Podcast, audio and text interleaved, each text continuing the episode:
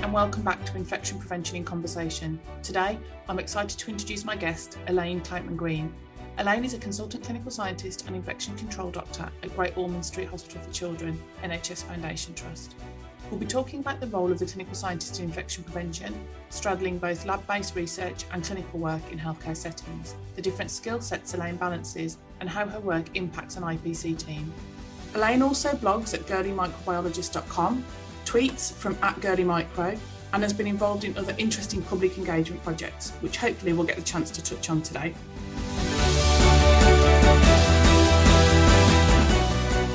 Hi, Elaine, welcome, and thank you very much for uh, being a guest on our podcast. Oh, thank you so much for having me. I'm very excited. No, um, it's our pleasure.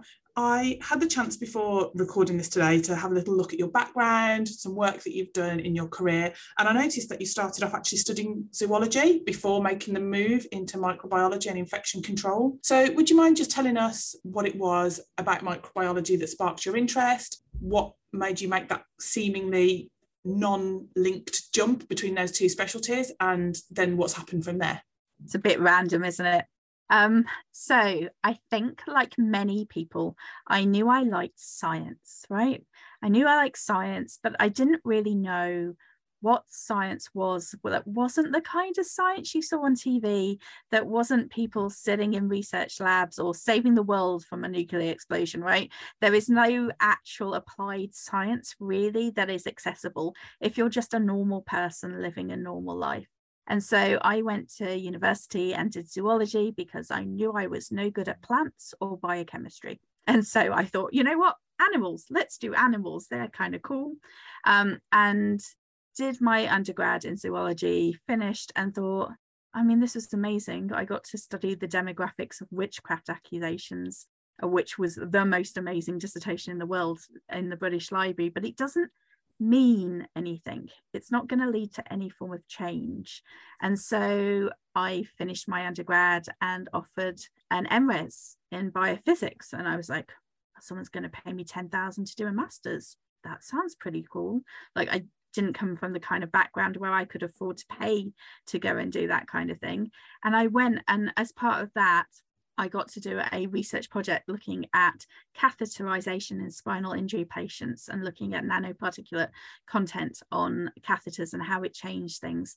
And all of a sudden, I realized there's this world of science out there that you do things that actually benefit people that actually leads to clinical change. And I suddenly realized that that was what I wanted to do. And coincidentally, a job came up in London as a trainee clinical scientist, and it just ticked all of the boxes. Despite the fact that I have to admit, on day one at uni, as part of my clinical micromasters, I'd never heard of vancomycin. And so my notes were rather iffy to start off with. I had a steep learning curve, but it was the best thing I've ever done. And before that, had you heard about healthcare scientists? Did you know what they were? Like when you first saw that advert, what was your process and you know, how did you raise your awareness to decide actually, yeah, this is going to be the right path for me in science? So I'd really love to say that I did lots and lots of research and I knew what I was getting into, um, but I didn't. So my mate was a microbiology um, graduate, so she'd done the same course as me she was going to do the MRes that I just finished. And she said, I found this job and it looked really good in London. And I was like, oh, well, I need to move to London. That's where my husband is. Well, he wasn't even my husband back then. Um, that looks kind of cool. It looks clinical. I don't really know what it is, but let's give it a go. And you have to remember, and this just goes to show that I'm a bit old. Um, there wasn't Google back then. Like you couldn't Google what a job was. I'd never heard like the health term healthcare scientist didn't exist. And so it said that you were going to be a trainee clinical scientist. And I was kind of like, well, I don't really know much about that, but it sounds like it involves the kind of work that I did during my MRes dissertation. And that appeals to me. And I just took the plunge. I think these days there's so much more information out there. And I was involved in creating the T level for healthcare science so that students can actually understand this stuff at uni now, well, pre uni at A level, which is where the T level is so that people are much more aware of it as an opportunity and as a role. But when I came in, um, it was kind of just like you had to fill in paper application forms. It was that stage. And, and so it wasn't that I really knew much about it, apart from the fact that I thought that I should follow my interests and something that excited me. And that's how I ended up here. And did you feel at that stage that you had any role models or any people that you looked up to and aspired to that were doing something you wanted to do and getting success in a way that you wanted to be successful? No. So I did a piece of work actually with the Royal Society of Biology about female inspiration as a scientist. And I have to say that when I was a student, I just, you didn't see any. There weren't any female scientists on TV. I couldn't have really told you, apart from historical figures like Marie Curie, right? You just didn't see people like me being in job roles like this. And it's one of the reasons that I'm so passionate about getting out there and going to schools and going to universities and doing bits of TV. You know, it's not because I think I'm the best scientist in the world, but I think if we're not out there and visible, we won't get the next Marie Curie who decides to go into science. They'll be stuck in an office job because they won't realize that this is where they need to end up. Even now, despite all the work that has gone on, I still don't think there's very good awareness amongst young people about careers in science and how varied they can be and how transitional and how rapid the impact from science can have on people. I mean, the pandemic has been a great example, and I hope that in a way has brought it up the list of kind of into people's consciousness of actually science. I mean, you mentioned it earlier, you know, saving the world, literally saving the world, you know, vaccine development. And, and I really hope that's something that will come out of the pandemic, that the roles you can take in science and females have in science so, would you mind just telling us a little bit about how you got from taking on that trainee role, that leap of faith, to where you are now? It's been a really interesting ride because I think even at no point that I was taking the next steps was there somebody who had taken the next step ahead of me. I often joke that I'm number one in a field of one, right? it has great advantages because you can create your own vision of what the role is, but there's no one to kind of go to and go, Am I doing this right? Am I benchmarking? Am I okay? Like a mentor, um, so to speak. Yeah, just to feel like you're on the right track, you kind of have to follow your gut. So I was really lucky in many ways. Getting into infection control was a bit of a fluke. So when I started, you had to do four years training in order to get your state registration and license to practice. However, the funding was only for three years. And so you had to find funding for your fourth year. And it happened to be that the infection control team hadn't managed to recruit a new um, PA. And so they had a bit of money left over and they were like okay well we don't really know what to do with the scientists, but i suppose you could come and sit with us and do some stuff and help us out. And so that's how i ended up in infection control. And i think it was one of those right time right place things in that molecular was beginning to be a thing in diagnostics. And infection control was moving away from the fact that it had mostly been focused on hand hygiene so there were a few care bundles around, but that real change in how embedded infection control is in all practice hadn't really happened yet.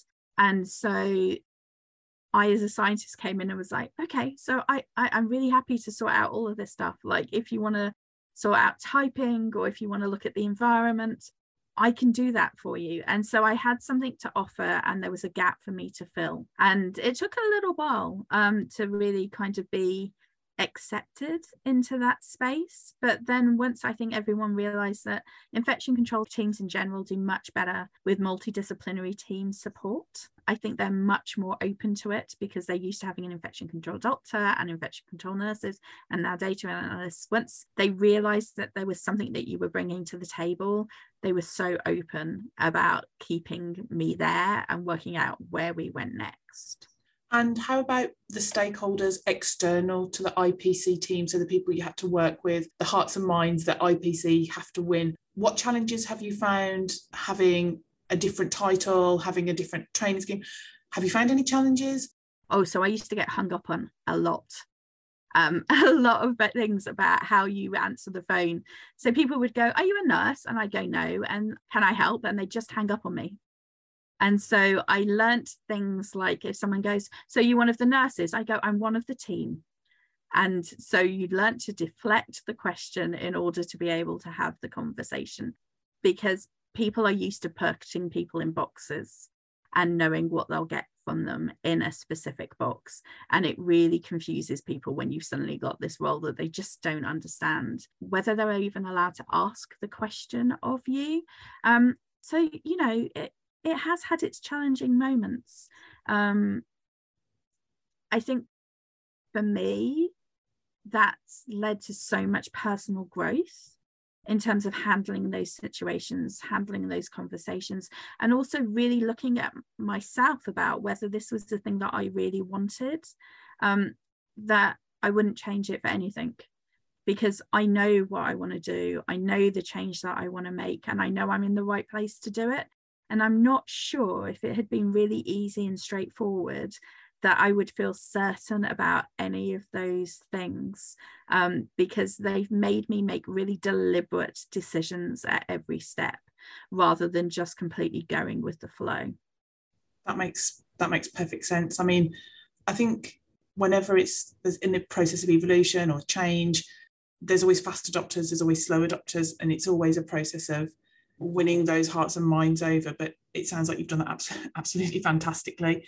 And I was listening to you speak about some of the help you've had from HIS and from other um, research funders as well about small grants that have led to bigger grants and how small projects have ultimately led to medium projects have ultimately led to huge projects worth millions and millions of pounds and the research funding you've attracted. So I was wondering if you could just talk us through that process as well, because I think sometimes for junior um, clinical academics or for trainees that want to get into um, you know academia it's a very daunting process. So i was wondering if you could maybe talk about that a little bit please. Yeah i mean the first thing i'd say is money is freedom frankly. Um, and one of the reasons that I change hearts and minds is because if someone needs someone to buy something or to pay for a conference, I'm the person they can currently hit up in order to pay for that. And that gets you a whole lot of brownie points when you need to have those conversations about kind of being accepted and being embedded. And so, not that money is everything, but it buys you a bit of access and it buys you a relationship credit. And I think relationship capital is so important in healthcare that we shouldn't ignore it. And it's not a bad thing. I think people think that you have to start big and some of the best stuff I've ever done has started from a thousand pounds.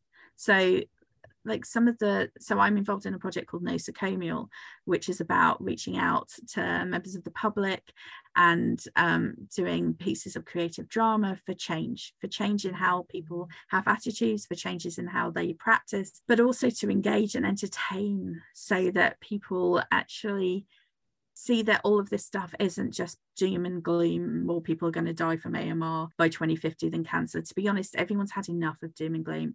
That first thousand pounds came from HIS. And we have now reached thousands of people with a message that we wouldn't have had because HIS took a chance on the fact that we were going to do something a bit different. Um, I was I was reading actually in the 40th anniversary um, the paperwork from the Society about Nosocomial, the play that you co wrote with Nicola Baldwin, um, a playwright. So, using a public engagement grant, and um, that actually um, played at Camden People's Theatre, the Underground Festival in September 2018. Can you tell us a little bit about more about the play and the feedback you got from it, the response, and how doing different things in your career really helps you to develop and evolve transferable skills? So maybe you could talk a little bit to that as well. Yeah, absolutely. So I work in pediatrics, right? So I have to speak to four year olds about conditions. And then I have to speak to their like 80, 90 year old grandma about the same thing. And so being able to communicate in a way that's appropriate is super key. Um, and it's really important to be able to pitch and to work out what level of information and to engage when you're having a conversation some people need to me to be Dr. Cloutman Green in a room, and some people need me to be Elaine and just be able to have a conversation about the unicorn outfit they're wearing and how they're feeling that day. And it's really important to be able to do that spread. So the Nosocomial project is um, it makes me laugh a little in that I met Nicola at a um, an AMR event. And that particular event went okay, but we were like, isn't it a real pity that no one wants to talk about the whole process of AMR? Um, no one wants to talk about the scientists behind it. And nobody really wanted to talk about like the bugs behind it and the microbes themselves, which felt really weird to me when talking about AMR as a concept. People wanted to talk about GPs and GP conversations. It's fine, it's really important. Community prescribing is really important, but it's not the entire story of why people behave the way they behave. And so um, Camden People's Theatre had a, a call out for pieces of work for that festival. And Nicola and I had a cup of tea and went, we'll just put something in. Probably won't go anywhere, will it? So we put it in, said we'd bid for three nights, and suddenly we're scheduled and we need to have a play, and we have no play. Um, we have nothing and we have no money to do one. And so we reached out to HIS and went, we just need like a little bit of starter money. And HIS gave us the thousand pounds that we started with. And it really changed my thoughts. So I really believe that healthcare these days needs to be moving towards a co-productive approach it's not about me being the authority in the room my patients will have like one of a thousand people in the world with their condition their families know more about it than i ever will and so when we're having conversations about their care it needs to involve them. We felt that it was really important to maybe do the same thing with this piece of theatre. And so we brought a whole load of scientists and infection control professionals together in a room. Um, we gave them some prosecco and some food and said tell us your stories. And it's really interesting. Scientists often say they have nothing to say and you get them together and suddenly give them a voice and you can't stop them talking. And so 3 hours later we had all of these amazing tales that were told about people linked to health and linked to AMR and what it was like to be in hospital with an infection, sometimes from their own personal perspective, but also from the perspective of being the first person in the world to know that somebody's got something that means their outcome is going to be really poor, and what it feels like to carry that knowledge and burden. And so Nicola is an incredibly talented playwright, and she's won lots of awards for all kinds of things, and did a job of effectively weaving those tales into a single piece of drama to really raise awareness of what healthcare science and infection control is actually about. So, the piece of work is about effectively a scientist who is experiencing their own illness but believes they're trying to solve an outbreak um, whilst having their own exposure. And so, they see their colleagues basically trying to diagnose what's going on with them whilst putting in a whole bunch of infection control measures and what it's like to experience that in terms of almost a thriller um, to try to make the process of what we do um, entertaining, but also to raise awareness of the fact that there are all these scientists who are doing stuff behind um, the scenes. There are all these infection control teams who are making decisions, and what it's like to be the one that's making that decision at seven o'clock on a Friday night on your own in a way that is still entertaining to people. So it's not about lecturing. Um, and seeing how powerful reflecting those stories back at the people who'd given them freely was um, I mean, there's a there's a little bit that came for me, and it was the weirdest thing on the planet to see someone else speak your words. Holding a mirror up for you. Yeah, I got really tearful. Um, it was really weird because it was about a very difficult time where basically I didn't have a weekend off for three years because I was trying to do a PhD in infection control whilst working in infection control and how much it meant to me to still be doing things for patients in that time and that that was what got me through um, and so I think it was a really powerful thing for the people that were involved in that process and now that process has been rolled out for multiple pieces of work um, to multiple age groups. So we have a drag Klebsiella um, at which just honestly never stops making me giggle every time I see it. What's the name? So it's um it's actually Klebsiella, but it's Klebsiella as a punk drag queen. um, who's very upset that Morganella kicked her out of the band. Um, yeah. and so it just means that you're speaking to different groups in ways that are appropriate for them um, that are still entertaining And you said something in presentation that, that I watched about never forgetting that you're working for the public, the money you're getting is coming from the public, the patients you're serving are the public, and how important it is. And I do think we all overlook it, just engaging with the public at every every stage in our jobs. Yeah, I mean they're my boss, right? Yeah. They yeah. are my boss. Everything I should do should be to benefit them. And if I'm yeah. doing research, it's not so I can have a jolly to a conference in the States. It's so that we're doing things to make things better for them. And I am a very impatient person. I, I don't have the energy um, to, I think, focus on one tiny biochemical pathway for like 10 years, which is mm. why I'm in the work that mm. I'm in. And I think the incredible power of where we are at is that I can make decisions today that will make changes in terms of research and application for patients in six weeks' time. There aren't many things that no. you can do that can have that kind of impact on someone's life. Well, you were saying again in, in the, the same presentation that I watched in preparation for this about how a relatively small grant that you received, which helped with hexon typing for adenovirus, and how then that became really pivotal to the current investigation of the current hepatitis outbreak in children. So that's a classic example of that, isn't it? Something which started quite small and, you know, the research developed and then actually relatively quickly went on to play quite an important role in something at a national level. Yeah, I mean, well, international level. Yeah. Um, and obviously like all the fancy UKHSA and fancy sequencing yeah. has been done by other people um, but that work is all based on the hexon typing we brought in because I wanted to be able to say whether someone got an infection in my trust or yeah. not.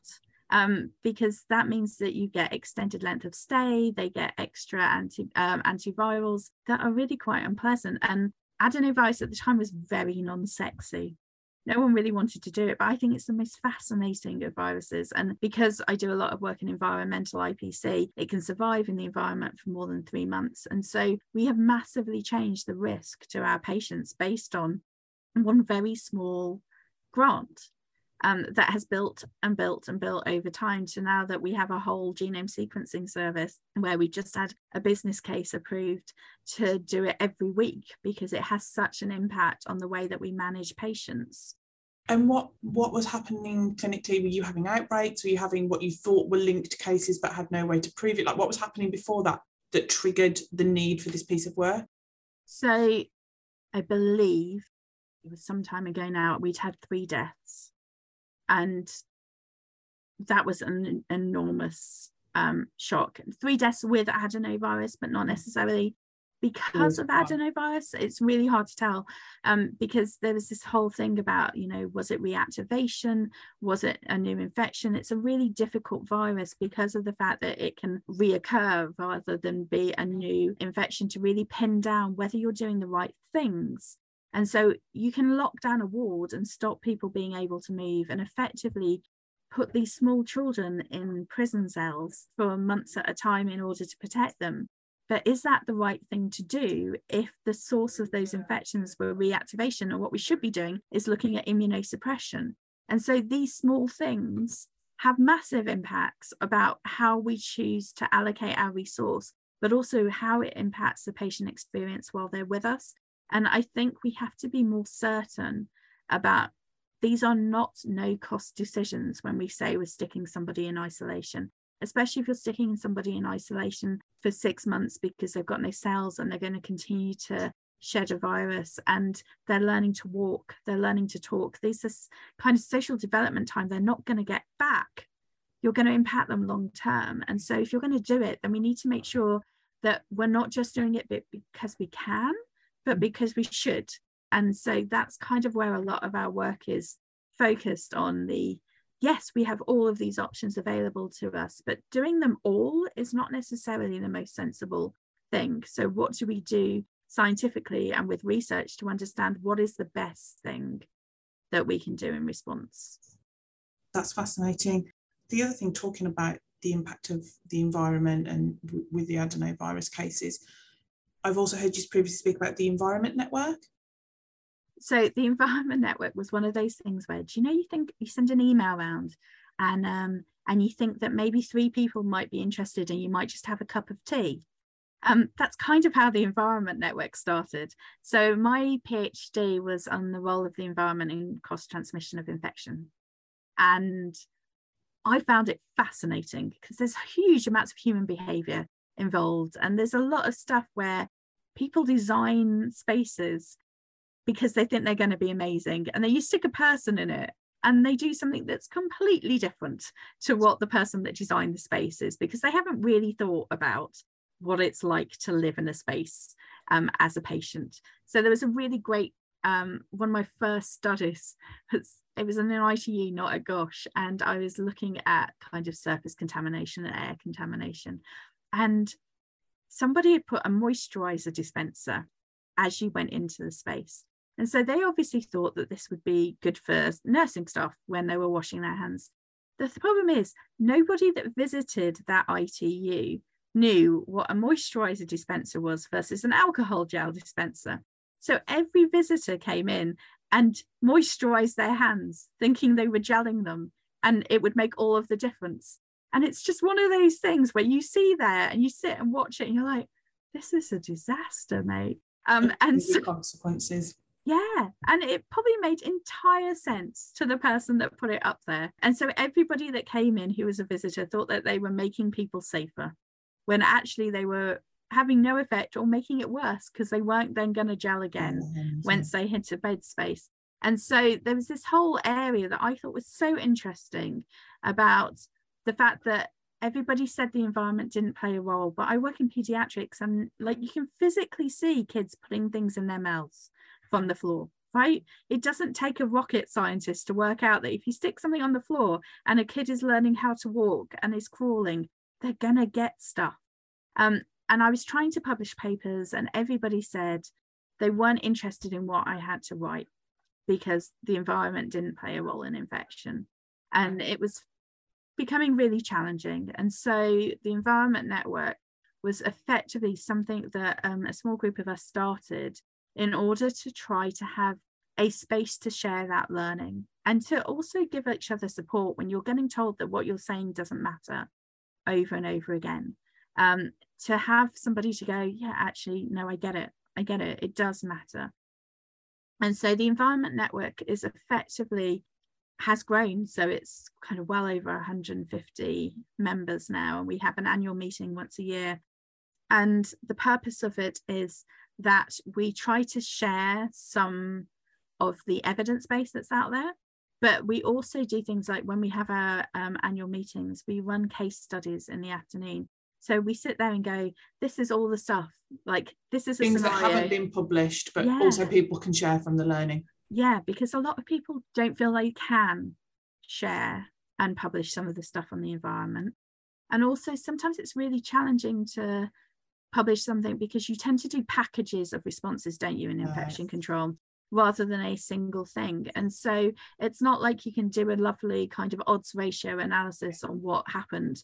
Um, and so it gives people a safe space where they can share both the things that went right, but also the things that yeah. went wrong, um, so that we don't do the same things over and over again. And to give people a bit of support, um, I think things are changing. People are caring more about the environment. Definitely. It's also meant that we've got onto various guideline committees, like HESAL has a um, a water and a ventilation committee that I wouldn't have been part of in terms of guidance if it hadn't been for this kind of thing. So things are changing, but it it is a useful safe space um, to be able to talk about actual practice and we also get people like engineers involved because all of the guidelines are written by engineers and so unless they hear and it's such a steep learning curve engineering yeah. you're trying to when you're in the stress of an outbreak situation or an incident situation that's not conducive to learning everything you need to no. know about piping water outlets and other whatever the aspect may be yeah. to actually but that's what tends to be happening So it's very reactive so that that actually is really useful and what we can do is we can actually um, alongside we'll, we'll put the details alongside the podcast so people know where to find the details of that as well. Lovely lovely. And you too can care about swabbing of yeah. surfaces. And also just a massive heads up to uh, thanks to HIS really because we currently have a phd student who's trying to put together how you investigate environmental outbreaks. And we wouldn't have Sam, who is an amazing PhD student, if it wasn't for the fact that HIS also recognized the importance of this and backed us in order to try to get something out there so we get some practice support so people aren't trying to work this out from first principles. themselves yeah. Some of the other things i wanted to talk to you about there was a couple of things that really resonated with me when i was reading a couple of your blog entries. And the first one was the cv of failure. So talking about things that necessarily haven't gone to plan when you've progressed through your career how that ultimately has really helped you about all the, the grant applications you weren't successful about, about all the times that you tried something that perhaps didn't work first time. And I think that's something that in our profession, people try to hide and people don't want to talk about. I mean, I think for me, fundamentally, failing is where the learning is. It's where you learn the most about yourself, but it's also where you have the most growth in terms of your learning. So the things that haven't gone right where I spent time in reflecting or I've had feedback about what's not gone right are the things where actually I've become much stronger as an individual and as a scientist and as an IPC professional. I think the stuff that works, you don't necessarily take the time to reflect on it. You just kind of ride with it and enjoy it. Um, I think we hide our failures so much. And anyone that follows me on Twitter will know that I'm probably a little overly honest like I will say when I've had a bad day and when things have sucked and I haven't managed to get on top of it, like my email inbox failures um, are a continuous theme throughout my social media. I think that I have also learnt the most about me when I failed. So, I mean, even getting my consultant post, frankly, was challenging. I was told by a lot of people that you know it just wasn't going to work out for someone like me. Um, i was a healthcare scientist. I was a young female in a world that frankly is mostly occupied by men and you learn who to listen to. I listen enough that i can take on board the awareness of what i need to change and what i'm facing and i also learn to let some other stuff go and I don't want the people following me to think they have to be perfect because I think perfection is dull, right? Um, I am not perfect. And I am constantly telling around to people when we've had, I've had a bad day and I've had a bad conversation. And I will go back to my guys and go, I didn't do that very well. Shall we do it again? Sorry about that. Let's just reboot it. Um, because people want honesty. I think it makes it much more relatable for trainees as well. Trainees need to see that process for them to realise that what they're actually trying to reach is attainable because we're all just human beings who, you know, sometimes know what we're doing, sometimes not quite sure. As a supervisor of trainees, that's something that I feel quite strongly about that it's important to just be honest about things that haven't gone well first time. And they always feed back to me that that's something that they find incredibly reassuring and helpful in their training. The other thing that I read that you'd written that resonated and I think is, was really useful was about stepping into a senior position and hints and tips, advice for people who were taking on roles, senior roles, more senior than they'd previously occupied, moving from, and I'm quoting here, one who does to one who sees. Yeah, I think that when you are a trainee, your job is to just do, right? You're doing the next thing, you're doing the next thing, you're doing the next qualification, you're handling the next result. You're just doing all the time. And I took me ages to work out why, when I became more senior, why, when I took on the lead healthcare scientist job, I felt like I wasn't achieving. And it's because I was so used to doing that when I wasn't doing, I felt like I wasn't somehow fulfilling my responsibilities or my duties. And it took me a long time to realize that in that role, my job isn't about doing the next thing, it's actually working out where we need to get to and thinking about how we get there. And it's so, taking a step back and yeah. looking at strategy rather than operation, isn't it? Yeah, it's about no longer looking at the next step in front of you, but looking at the horizon and actually seeing the landscape and working out the best way to get through it. And then working out how to tell and have that conversation with people about where you're going and getting them to follow you there. sorry to interrupt you, but I think that is something that we're not particularly good at um, really instilling people during training and those people in sort of relatively early years consultant jobs because I think I was so focused during my training on, you know, clinically and, you know, just making good decisions, being safe, not missing things, that actually it was only then when I came to take on the consultant role and now doing the consultant role that you realise actually, although that was an important thing to focus on, you know, there were many other important things that now the learning curve starts. Yeah. Um, and we don't upskill people for it. And I do think it's one of the reasons that embedding research in training is actually really important because and a fundamental part of research grant application writing is about seeing. It's about thinking where you need to get to and working out what you need to do to get there.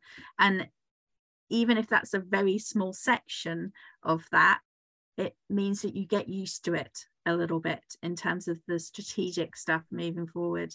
And also one of the things i really try to make my trainees do is go there is a world out there it isn't just your department. Like you may feel like you've got really good sense of what's going on here but your department is a component of a directorate is a component of a trust is a component of an ics which is a component of the nhs and unless you understand what's going on up here at kind of national level you won't see how it's going to trickle down and affect you. And as a consultant you really need to be able to see what's coming to make sure that you're as prepared as you can be for your service to make sure that you're positioning it right so that you'll make sure that you're sticking to the right direction and you're not too waylaid by the other things that are going to buffet you along the way. And if you only see your department and those people that you directly interact with then those things will always come as a surprise and they'll take you off key from where you actually want to be.